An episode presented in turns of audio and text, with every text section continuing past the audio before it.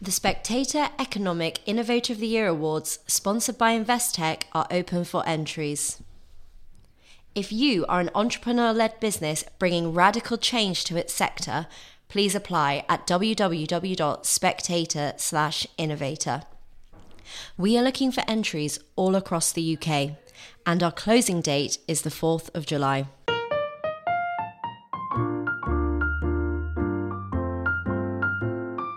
Hello and welcome to the Spectator's Book Club podcast. I'm Sam Leith, the literary editor of The Spectator, and this week my guest is William Leith. I should say swiftly no relation, though we have, perhaps have a lot in common. William's new book is The Cut That Wouldn't Heal Finding My Father, which is a very moving memoir of the death of his father and much else besides. William, welcome. Well, thank you. Now, you know, your book sort of opens on your father's deathbed. Yes. When? What was the point? How soon after that did you know that this was going to be a book? I suppose, you know, um, I always write about myself, and whenever something important happens, there's always something making me think, yes, I'm going to be writing about this. I thought about it for a while, took took some notes, and about two years it took before I I wrote a, that scene for a piece in the Guardian. And I don't know why, I just called them and said, or emailed them and said, read this, you know. And it was that scene, it was almost word for word, except that the very end of the book, the scene includes the very end, whereas in the book it, it doesn't get to the very end, you know. So I, there's, there's a bit at the end when I'm talking to him when he's dead which was included in the piece. And then I, I kind of thought that that's the framework of an entirely a much bigger story. So I left it for a while. I was doing something else, which was really not working, or rather, I had to really struggle with it to work. And it was a book about this guy who was uh, had been a fraudster, had come out of jail, and was trying to create this new career of about teaching people how to be rich and he was a really interesting character and compelling and kind of strange. And I found myself trying to write about this guy and writing about myself instead, which was is always my problem. So I was wrestling in this narrative with, but it's about him. but then how can I make it about me? so that I was doing that, and it took years, and in the end, it became this book, which I was happy with, sort of, but that took all my energies. And then, having finished that, I suddenly got remembered that piece that I'd written, which was, "Here I am. He's about to die, and I'm I'm already in shock, and I don't know what how I'm going to deal with this."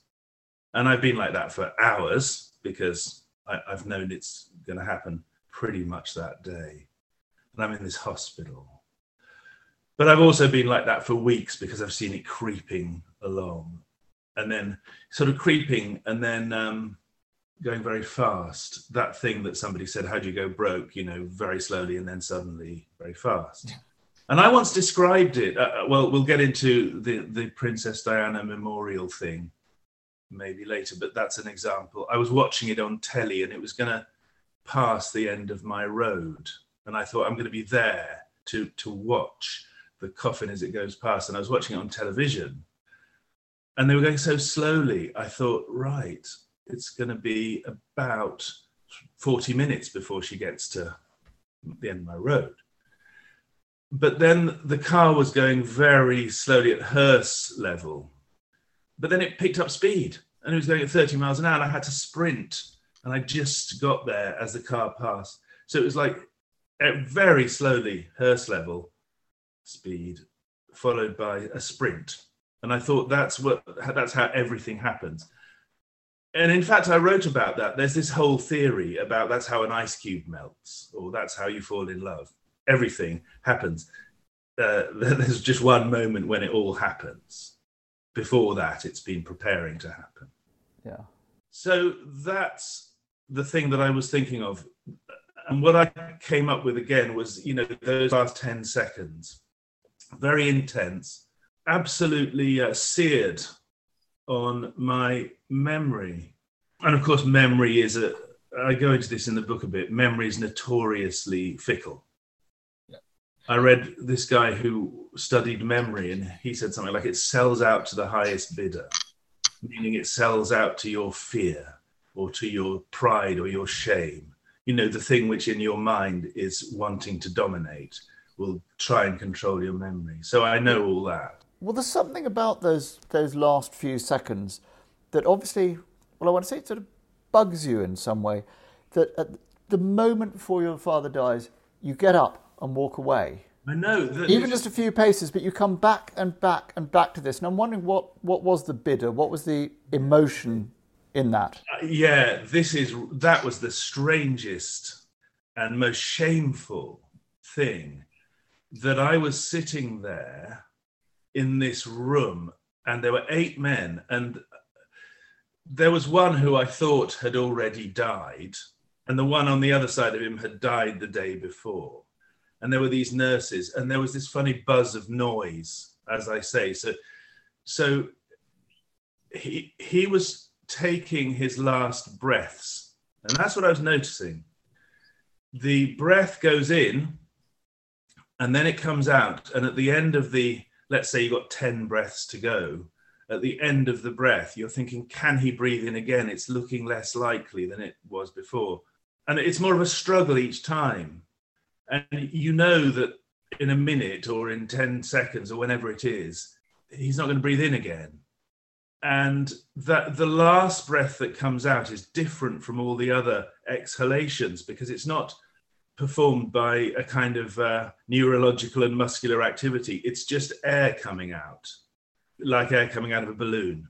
You know, it's it's just that some Newtonian thing propels the air out. So it's not the body kind of letting it out.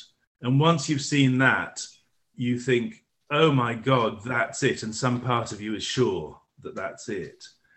And there I am sitting next to the bed, and there's this tremendous fear of, of this thing happening, this death. Even though he's uh, sort of incapacitated, and he, he you know, it, it's been an hour or whatever it is since he's been able to communicate with hand signals, and he's sinking. But the final thing is so sort of, te- well, it's so final. And at the moment before it happened, you know how when and here's a trivial example but i was watching this football match yesterday with my brother and it was very tense for me and jubilant for him. But anyway i i said oh god i can't go through with this. They're going to lose. I know it blah blah blah and i said can you imagine being watching this and you're you're somewhere in the tropics and you've got a balcony and the sea and you can just cut out from the tension of this match and just stand on the balcony and watch the sea. And it's as if it's not even happening. And that's a very minor example because it's not death, it's just a football match. But in these stressful situations, you want to get away. Some part of you wants to get away as if it's not happening. And I think part of it is that urge. And I, and I think I want to get away and go for a walk and then come back and have a few moments when I'm doing something else because this is so unbearable. And maybe that was the main motivation but i'm sure there were much sort of more horrible and shameful motivations. And when i stepped away from him and i did two steps i'm at the end of the bed so i've left him and that's when the last breath comes out so of course his heart stops beating before the last breath so it was at the exact moment that his heart stopped beating that i walked away from him which sort of haunted me. And I then went to the nurse and I was thinking, I've got to tell the nurse that he's died. And I couldn't do it. So I said to the nurse, I just got to tell you that my father is is kind of in a bit of trouble. I think he's in a bit of trouble. Like he's having a bit of trouble. Maybe the sort of thing you'd say, you, you know, he's this coffee isn't very good. He's having a bit of trouble. Could you get some better milk for it or something? Or like I'd been doing before, you know, he's, he's in a bit of trouble. Can you get him some morphine? So I said, he's in a bit of trouble. And she looked at me and said, oh, um, okay. And she hadn't noticed, just like she hadn't noticed when I thought the other guy had died, because they're busying about with their clipboards. And so she said, and I thought perhaps slightly rudely, will you wait in the corridor? Like you, you did have the status of being somebody who wander around this place where people are dying. But now you've said this to me, and I know what it means. You have to now go away. So I went away towards the nurse's reception or whatever, waited there. And eventually another nurse came out and she said to me, He's died. In other words, she said, I'm terribly sorry to tell you, I think he's passed, or something like this. And I thought, Well, I just told you that.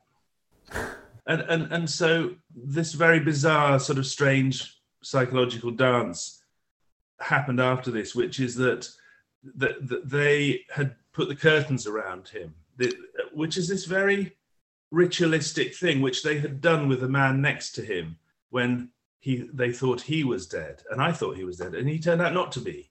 And they did all this thing of the curtains around the man and he really looked dead. He looked deader than my father did. And then this man screamed because they prodded him or something behind the curtains and there was this sort of sign of life. And then they quickly undid the curtains and went off. Anyway, now the curtains were around my father. And so I I had told the nurse he died in my mind. And then she came and the other nurse came to tell me the same thing. And then I was talking to him after he died. I said, Can I go and see him? You know, and I carried on the conversation I was having with him. And I then found myself telling him he'd died. So I was saying, Yes, the thing is, um, I've just been talking to the nurses. I mean, I, I just sort of mentioned this because uh, I'm sure you know part of you can hear me, which I sort of think that maybe he part of him could, because there's a, some anaerobic life of the brain after the heart stops beating. And then I said, well, you see, the thing is, um, the nurse said, I mean, she said that um, that you died, and you know, I guess I, am now telling him he's died. Um, and that that was the start of much madness which was the product of the the hours of waiting for that moment to happen. And after it happened, I, I sort of I'd already been, I think, in some kind of shock. Now I was in some kind of profound shock. Anyway, so various things happened after that, which didn't appear in the original piece. And that was what a lot of the book was about. It's this what happens when death arrives, you, you know, visibly in your life. And and it's very weird because as I said, we're the only animals that know they're going to die, probably. I mean, they say elephants do, but can you imagine elephants? Do they think, oh, you know, this elephant over there is going to die, and then what will happen?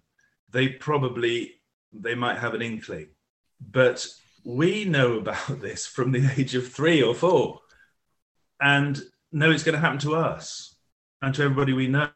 And we've developed such a, a culture of partly of denial, partly of trying to deal with it in some way, all sorts of things, whether it's whether it's church, you know, and, and people of our generation probably. I mean, you're younger than me, but chapel and church was very. Um, I mean, I, I wasn't a uh, believer, but still very important chapel and church and, and, and, and the rituals of that.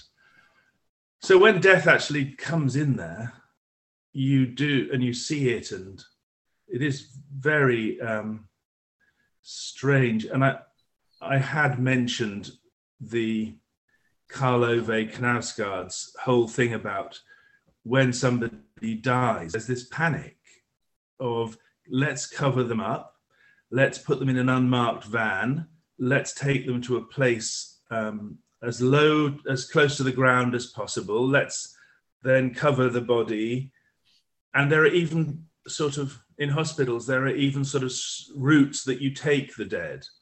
It's not just, oh, well, you know, he's died, can't get any worse than that. So let's have a cup of tea and is anybody available to do the next thing, whatever it's like there's this highly evolved ritual of taking the covered body. You know, the curtains come round. So even the people who are themselves about to die sort of don't get to see it. They can't see the the face of the dead or whatever. And so there's a little way in which you i mean when my grandfather died i and this really gave me the creeps i went to his house my mother his his daughter was there so i i came and said oh you know i'm so sorry about this etc and she said he's here and i said yes of course of course he he's in a way he's everywhere and she said, No, he's here. So I said, Yes, no, I, I completely see. He's in all of our minds right now. We're all thinking about him. And she said, No, he's in the other room. And I said, Oh, how do you mean? And she said, Well, he always had this, he'd always wanted to be in an open coffin in this particular room. And I said, What? You mean his, it, what? And, and I, I said, Do I have to, I mean, what am I going to do? And she said, Well, you can go and see him or not. And I said, Have you seen him? And she said, uh, Yes, yes, I've seen him. So I then became obsessed with who in this room has seen him. So I said, Has anybody else seen him? My, my father at this point said, No, I don't think I'm going to. So I thought I must do it. And I went into the room. There was a coffin. This is my grandfather. This is this was 30 years before. So he was covered with a kind of linen cloth or maybe like a starched handkerchief over his face. And I thought, I'm going to have to reach in there. I'm not just going to look at a starched handkerchief and I'm going to take the thing off and look at his face. I owe him that. If he wanted to be an open coffin, it's because he wanted people to look at him.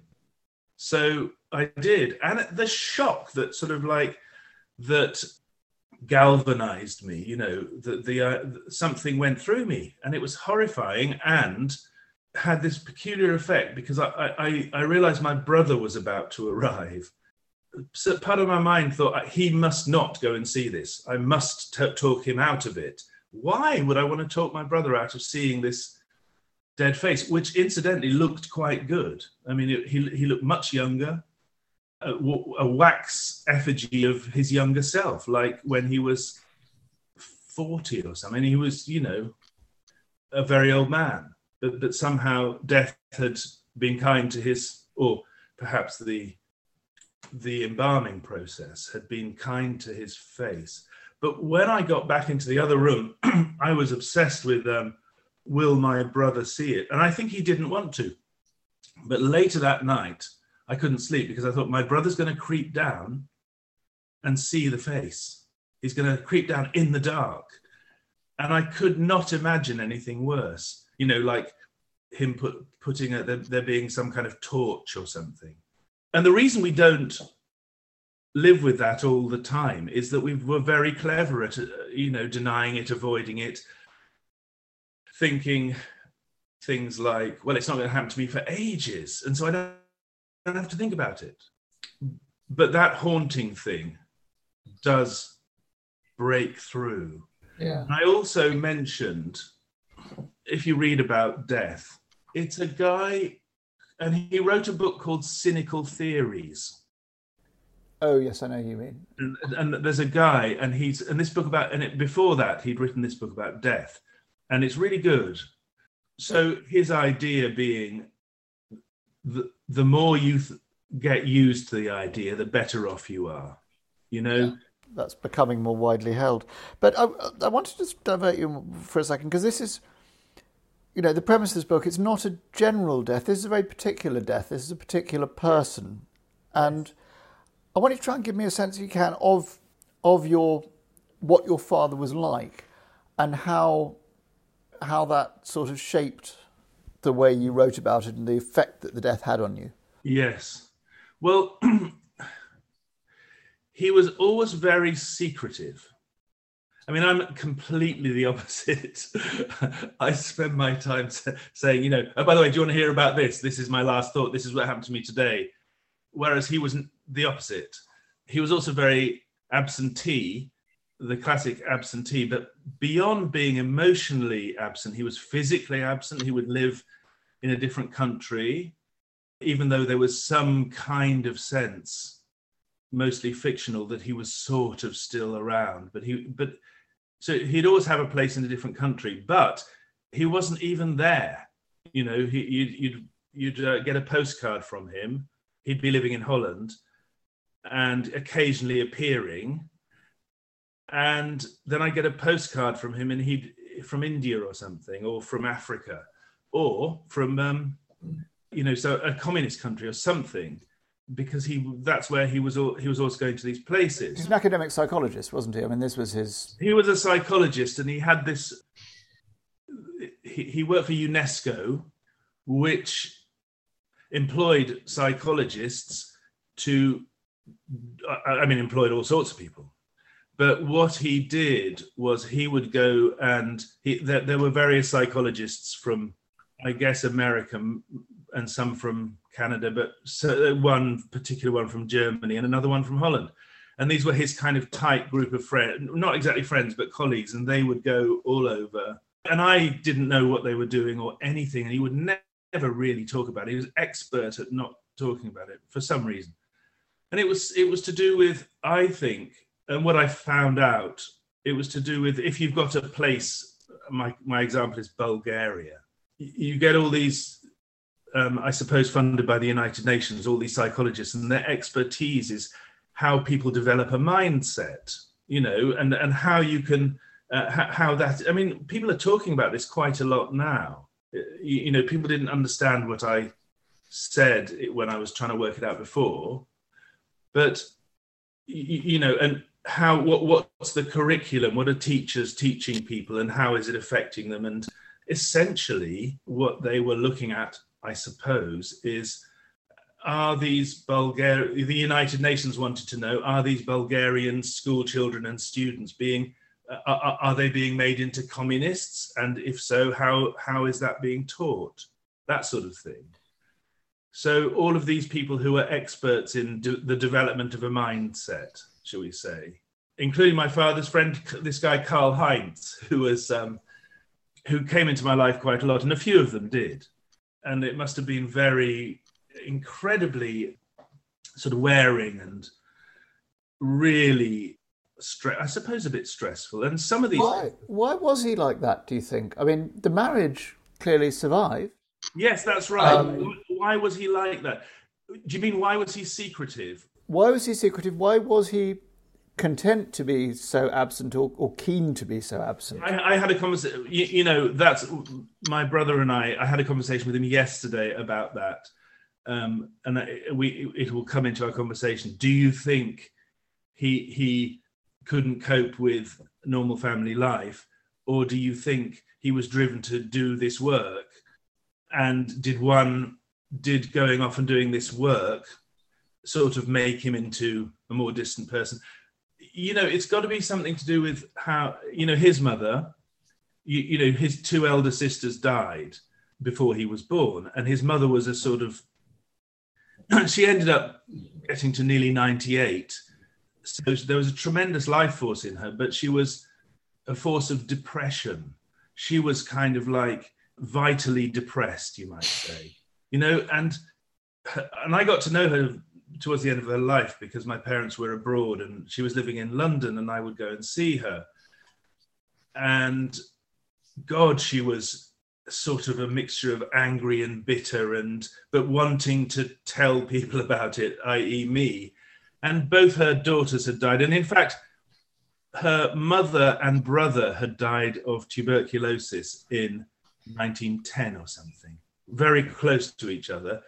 Her father then remarried she went off to live with an aunt in Berwick on Tweed, and you know, grieving. Her her life had completely broken. And then she then she got married and had these two kids who died, and she blamed herself. So when my father came along, he was living in this house of mourning. Do you see what I mean? And and yeah. and he also then got a, a whole raft of childhood diseases. You know, bad, you know, rheumatic fever and that sort of thing. And his health was terrible as a child, and, and they thought he was going to die. So he was surrounded by these mourning, grieving, and slightly bickering people because I think my grandfather probably you know they were both upset with each other about the nature and and the the, the kind of um, quality of each other's grieving. Do you know what i mean? Their life had been ripped apart by the loss of their two children. And you can't i mean that it must you know losing one and then the other. And whose fault was it exactly? And they they developed this cover story as well that they died in a gas leak because they were very guilty that they died in fact of pneumonia. Was the pneumonia something to do with my grandmother had been obsessed with with not giving her daughter the proper clothes. She didn't put a coat on. You know i should have get, given her this coat but she didn't want it. And and now look. And the grief that my grandmother had over the death of the first daughter was you know my, my grandfather apparently and i was never told this by them but my father was told this by a neighbor. The death of the second, my grandfather said, "Oh look, we've we've still got one daughter. Let's just put all our effort into that." And my grandmother was saying, "Oh, but don't you see? It's it can never we can never bring the other one back." And there was, I think there was there'd been a real falling out between them over how to deal with all of this. So that's that's how the the the house my father grew up in. Uh, fast forward many years, becoming a psychologist and he was very obsessive you know. And he didn't want children himself did he? He didn't want children himself. And, and you know i can completely see why not. But that sort of obviously bugs you. Yes well i mean of course. You, you know you come along and and you're unwanted by your father which was completely true. And of course I think to myself, of course he didn't want me. Of course he didn't want children because it had all been, everything had been tragic. What he wanted to do was to get into some intellectual subject so deeply that he didn't even have to connect with people, which he did all his life.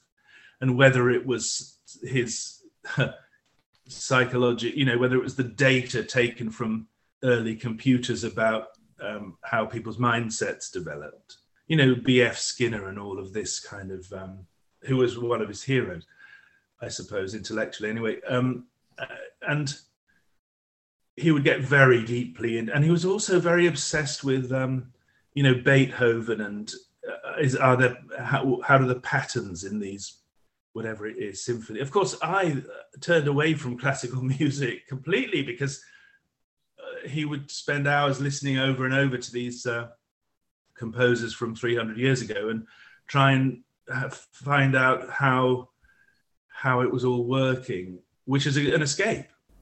Yeah, funny because because the, the, the man next door had all had been in the war and had PTSD, I'm sure, and he would put headphones on and listen to music so he wouldn't have to talk to anybody. And I was thinking that you know the, the aftermath of whatever it is, and these two men living next door to each other, probably both listening to the same pieces of music and trying not to talk to anybody and or to each other. Something. I mean, this this idea of trauma and intergenerational trauma. I mean, something that that winds through the the book is a story of your own recovery from alcoholism about the time yes. your father's dying. I mean, did you? Is your approach to this subject in a way sort of trying to investigate that as well? I mean, do you feel that that was bound up with your relationship to your father? That well, that's that's interesting because, of course, why did I become a raging alcoholic? What was that about? I suppose some people do. And isn't it something like 10% of people? I don't know. And of course, it had it's obviously something to do with your childhood that you can't get away from that. If if something happens to you in adulthood and you know you have these patterns of behavior, it you can't get away from the fact that they were inculcated when you were um, developing. So of course, and, and, and of course, my childhood was uh, molded by the distant father and the fallout of his sudden moves to different places and the effect of that. You know, oh, we're, we're, we're going to live here now, and you're going to have to do go to boarding school, or you're going to have to come with us, or everything's going to change. So obviously, I think, and I, I must have written about this many times, but you you become very insecure in certain ways, you think that there's a little part of your brain which thinks if some if everything's working out, you think, well, you know, when, when are you going to get the um, the diagnosis or the or, or the bailiff or the the mob or whatever it is that's going to happen that's going to crush you when will somebody creep in? I was watching this. Have you have you seen four blocks the german thriller uh, which I, I think is brilliant but i was watching it in bed. And and it's if it's so full of people with guns creeping up on people in, in their houses, like silently sneaking in and dispatching them. and I realized I was terrified because I could hear this. People were creeping around my, and of course, it was a gate the, in the garden that was being blown in the wind. I didn't know that till the next day. But if I would drop off to sleep, there'd be the, this tapping. Why is there a tapping? And why? And my door blew uh, uh, uh closed uh, uh, and open and closed because a window was open. But that had to be somebody creeping. So I'm very. I've all of that stuff has never left me, and uh, and I ha- I did write about it a lot before in various columns and books. The attempts to blank that out, anxiety, and drugs and alcohol do a very good job of that for a while. Sure do. I was going to say, but they are, you, you know, the, th- the, the thing only gets worse. It, it, doesn't stop the thing, it just sort of um, covers it up for a while. Yeah. Did I mean, there is a, a sort of slight parenthesis, but there are 10 days in your father's life, as you describe it, that are sort of unaccounted for. Yes, I. Sort of Agatha Christie moment. I mean, do you think he was a spy or something? Is that what you're getting at? People often used to say this to me in jest. No, I don't, but I do think that he. Uh, uh, I mean, he and these other people would go to troubled places like in Africa or in behind what they used to call the behind the Iron Curtain and the, the Middle East and they would interview lots of people and they, and he would generate they would generate this data about how what what people were thinking like are the academics becoming more pro this or that you know in egypt are they uh, there was something in the 60s in egypt and I, I i think it was about the unesco people and the whatever wanted to know something about are these people you know in egypt uh, how do they feel about Israel or Palestine or whatever, you know, because there maybe there'll be some conflict. So it was a bit of sort of sort of connected to um, the, these events, and and there, there, certainly was a thing where there was a man in Washington who would go and see and unload all of these because he ended up collating. I, I found this out. He started out generating data, and and then he would end up collating it. So there'd be ten people and then he'd he'd write the report. And I think there was a man in Geneva who he would uh, then take the report to, and a man in Washington. And so, who are these people? I don't know, but I did sometimes meet them because the one time that he was available seemed to be either in East, the Easter holidays or the early summer holidays. And he and these people would stay in a hotel in Switzerland. That was their typical place, but it was sometimes Heidelberg or something, and sometimes France. But anyway, and we'd go and stay with them. And of course, it wasn't that we would talk to him very much because he was there to talk to all these other people. But yes, the, the missing 10 days were very peculiar. And the, I, I don't think I fully went into this, but the also getting stuck in Bulgaria in 68, which turned out to be because the, the, the Soviet Union invaded Prague or something on the 29th of August. Do you remember this? It's some kind of uprising was put down. Spring, I think. Yeah, yeah, exactly.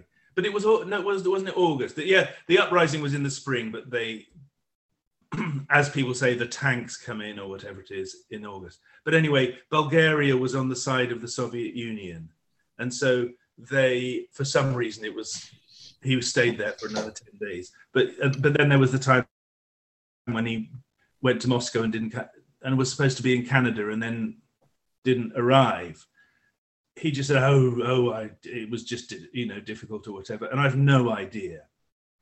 So yes, that was all peculiar. Yeah. Now, can I ask a bit how you shaped the book? Because it sort of loops back and forth. I mean, did did you sort of, as it were, follow your nose or follow the lines of your memory, or was there a sort of conscious attempt to kind of pin little motifs and moments and sort of string well, I think, um, if, I mean, you must know this, but if you're writing something that's let's say not long but you know tens of thousands of words what you want to do is to focus people's attention and, and sort of tell the story so that people will be interested. And and so that dominates how you tell a story in a way so if i'm talking to you about something the thing that guides me which is sort of unconscious is part of my mind knows what you already know and what I should be telling you about um, to, to keep you interested. And, and so it's sort of probably that unconscious thing makes you aware that you're trying to solve an emotional problem and you keep coming back to it. And like you pointed out, it's to do with that why did I step away from him? and the theme of that of him when I was born, of him as it were doing exactly the same to me. And was there some resentment? And also the very powerful thing of this is death. And do you ever get to it? Well, of course you do, but you know, when it happens to you. And of course, that's James Lindsay it popped up into my mind as the writer of the book on death, a very good book on death. Anyway, so there you are. A lot of people say, well, de- death is, um, you, you, know, people have written, written all these theses on death in Shakespeare and so on, and how death drives plots, and how death is the one thing you can't experience because you're not there the moment it happens. Um, it's a kind of anti-experience, a non-experience. And I was having a conversation with somebody the other day who'd had a general anesthetic and said it's he thought this is exactly like dying. It's nothing like sleeping. And then we had a conversation about Michael Jackson's nightly general anesthetics, incidentally, which is something to conjure with. But the fact of death is the thing that that the narrative's about. It's happening and what's it doing to me? And what it's doing to me is it's you know in the 50 days when i i say i know that he's going to die. I know it's going to happen now. I'm pretty sure it's going to happen. It's part of me thinks it's it's going to just go on forever this slow dying but no it's going to happen. And so it's all about oh my god i'm not going to be able to live a normal life during this time because i'm just waiting for this thing to happen, which is terrifying. And also, like I said, you know, you can't experience your own death. And I don't know, I don't know what you think about death, your own impending, you know, or maybe even um, not so impending death, but it'll happen. I hope not so impending, but you know, unless you're Aubrey de Grey or whatever, you know. Uh, and I, I mean, I, I, did go and see him. Tell me, please. This is the very bearded man who believes that we're going to live forever. The very bearded man. Exactly. Yeah. Why such a beard? And I never said to him, you know, you can have a beard, it's fine. I, but having a, a beard that dramatic, I've only known one other person or met who, who, who had, and of course, London is a, a, a place of beards now. So, and I, I moved out of London, so I'm sure I'd see more dramatic beards, but why have it sort of two foot long? Anyway, 18 inches. But you know, you must think that it it it, it drives everybody. I think to myself, uh, and I was having a conversation with somebody on Sunday, a brilliant guy, and he said to me, anyway, he, he was making, trying to make a film, and he was saying, I think I've just got one left in me. And, and you think people measure out their life, you know, everything else in their life is measured by this impending thing. And I yeah. said, well, you might have four in you. You might get it. You might live to 90. But yes, how good will you be at doing all those things when you're 87, should say? Probably not very good. I mean, is it that, that the universality of death? Because I want you know, you do make a specialism as very, your mother upbraids you early in the book, says, why do you write about yourself constantly? Is there a bit of you that's always thinking, why would people be interested in this? I'm just a guy, I'm telling my own experience. What like you, many people say that to me. I don't think it's I don't think the main generator of autobiographical writing. Of course you you you really want to work on it so that people will be interested in it. But then, you know, fictional writing has the same you you, you want to mold it. But what generates it in the first place it isn't exactly that same thing. And what generates it in the first place is um, for me what else can i write about? Every time i try to write about something else i try to write fiction. And i thought it was okay it was okay. And i this is many years ago and i would send off like here's my novel here's my start my novel and um, people would i'd have a chat with an editor who would say things like, right, well, there are some really good passages in this. I mean, I love this. This bit here where your girlfriend's unfaithful to you and you don't know what to say to her, that really touched me. And then this bit here, and they would pick out three bits, and they were all bits that were autobiographical. and he would say, But here you see, you haven't quite got the character.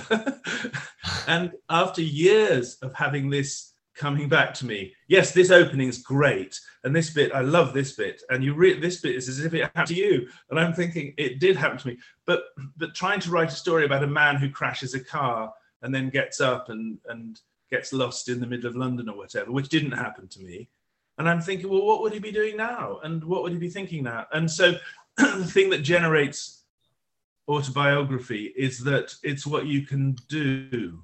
I think just like for some people making up characters and i've interviewed lots of novelists and the idea of creating this unreal world is a great solace to them and and they're on their own and they step into this world which doesn't exist and they can control it if you can't do that of course it'd be great to be able to do that because you then you could just uh, create endless other worlds and you, would never run out of material. But autobiography, there's much more material than you'd think.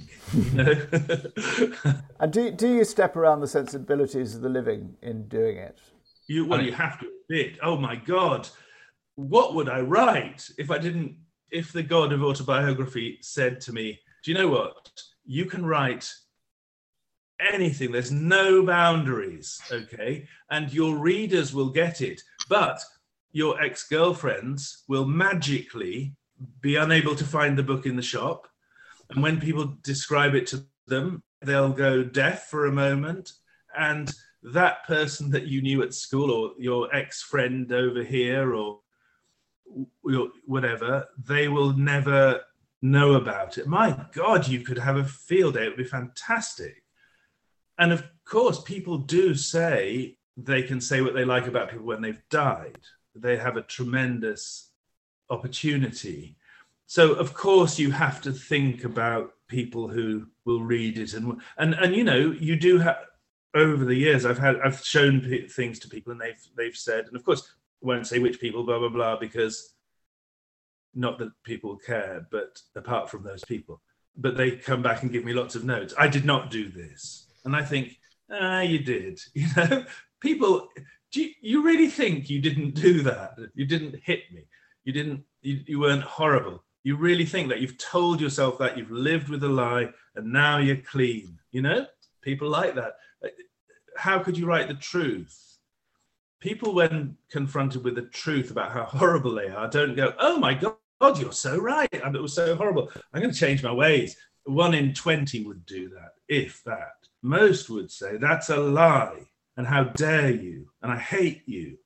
And I'm going to get you back, which you, the autobiographer deals with all the time. Yeah, I mean, Knausgaard is a presence in this book. I mean, he's quite a literal presence in this book. Yes, yes. Did I mean, obviously, you've been writing memoir and autobiography in yeah. journalism and in books for years and years and years before he became big. But but was his sort of gigantic success a, a sort of inspirer? Did you feel like ah, my time for this sort of stuff has come? I did uh, connect with it deeply.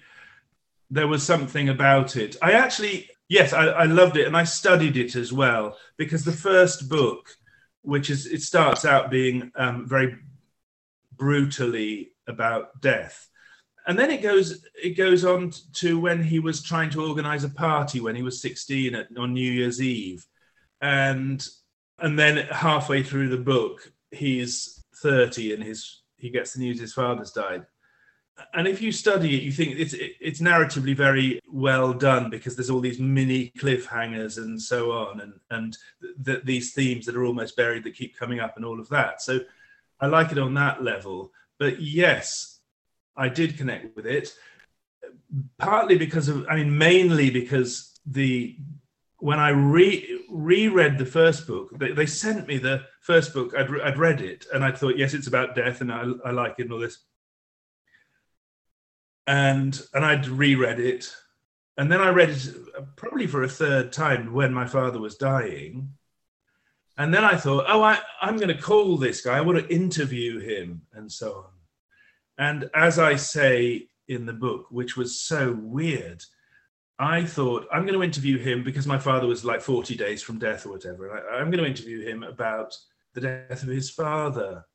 That's a great subject, and, and he, he's the, the whole of his the whole sequence of his works kind of, uh, you know, that is the wellspring in some ways. His relationship with his father, who was actually horrible I mean, uh, my father was not horrible to me. He was a bit absent, and I did love him though, and I did always want to connect with him, which I very occasionally did. His father was horrible and mean and bullying and physically violent, which which is um, a completely different thing. And I'd arranged to see him, and it turned out that I'd, I'd set an alarm because I, I, was with my father as he was dying, and I, I thought uh, a few days before, I thought, oh God, I, I, I don't want to forget that I'm going to see this guy in Sweden talk about his father's death. And the very odd thing that happened was that having left my father's deathbed with him dead, and me talking to him when he was dead, and all of this, and being in shock, and it being so weird, and more more stuff around that. The alarm went off the next morning, six o'clock the next morning. You have to get oh airport. Oh my god, I'm going to see this guy today and I went and um, had this journey to the south of Sweden, and and I thought on the way, oh my God, think about it from his point of view. He's expecting somebody to come and say, "Tell me about the death of your father."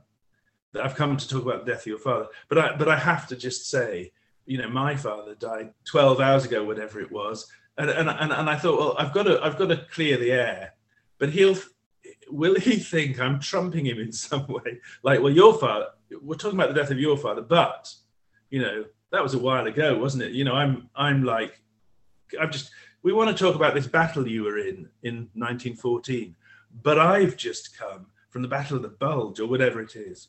That name, by the way. Anyway, so I, I said to him, we were driving towards his house, and I thought, well, I better say it now. And I said, so, and I was still weird. And I said, um, so um, I, have come to talk about your death of your father, but I've just got to say that, you know, for me, and I'm still in shock, and, you know, it's very difficult because, you know, it was only a while ago, and my father, you know, he died. And, and, and the jumble came out.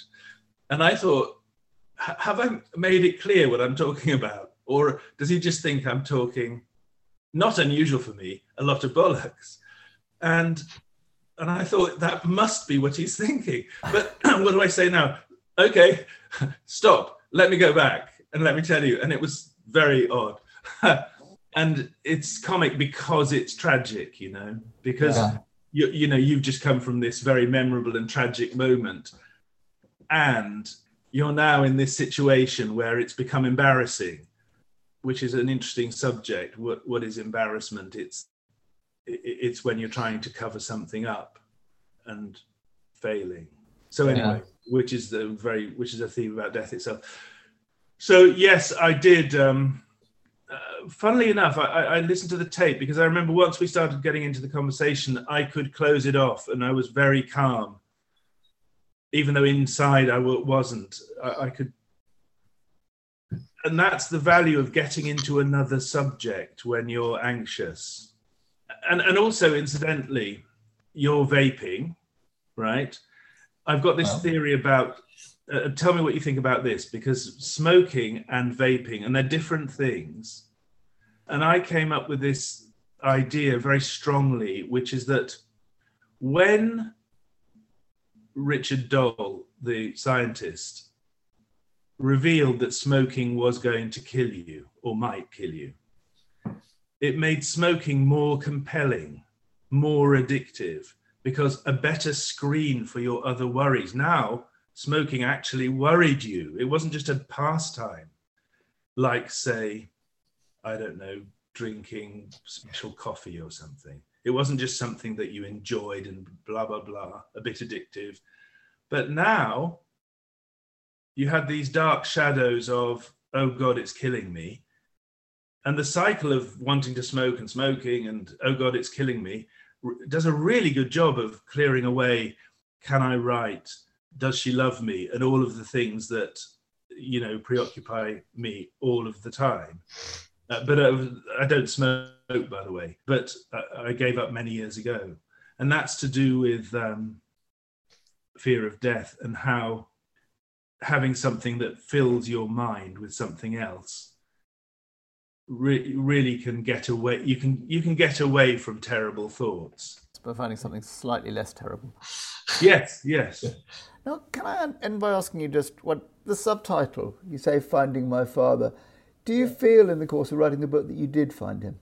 Uh, yeah i think i did in, a way that's a very good question because people have uh, tried to ask me versions of that question that aren't so good as that but that's right because people have said things like did it make you less less sad or something like that but it's true i think i did yes uh, and as you know there's this person that that you love and who is your parent and who you've sort of kidded yourself you have a normal relationship with but don't. Okay. There's that person. And now they're going to die. So you really that focuses your mind on what's my relationship with him? Can i mend it? Can i bond with him in some way? And so who is he? And all of that. And you you begin to think about that person. And then writing that thing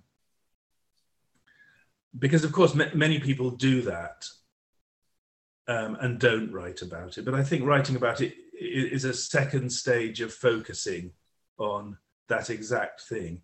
When somebody's slipping away they do become more more vivid.